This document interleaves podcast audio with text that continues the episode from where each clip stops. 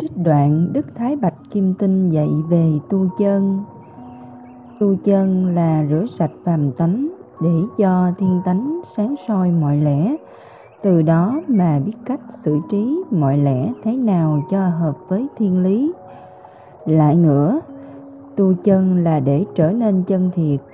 Tu luyện để xác phàm trở nên thanh tịnh, đẹp đẽ, khiến cho người đời dễ mến từ đó mà thực hiện trách nhiệm phổ độ của mình, độ mình, độ đời, chứ đừng độ mình thành tiên, thành phật, mà quên trách nhiệm thiêng liêng khi đến cõi này, nghe à.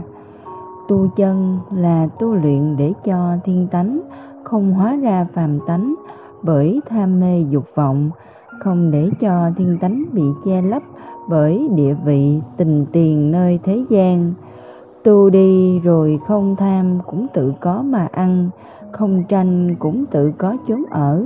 Nghe à tu chân, để thấu hiểu lẽ huyền vi màu nhiệm, tu hành chưa viên mãn thì tà tánh, dục vọng vẫn còn vướng thân tâm, bảo sao không tinh tấn.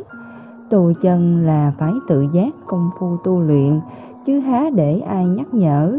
Thiên cung không phong vị cho kẻ chay lười nuông chiều bản thân nghe à.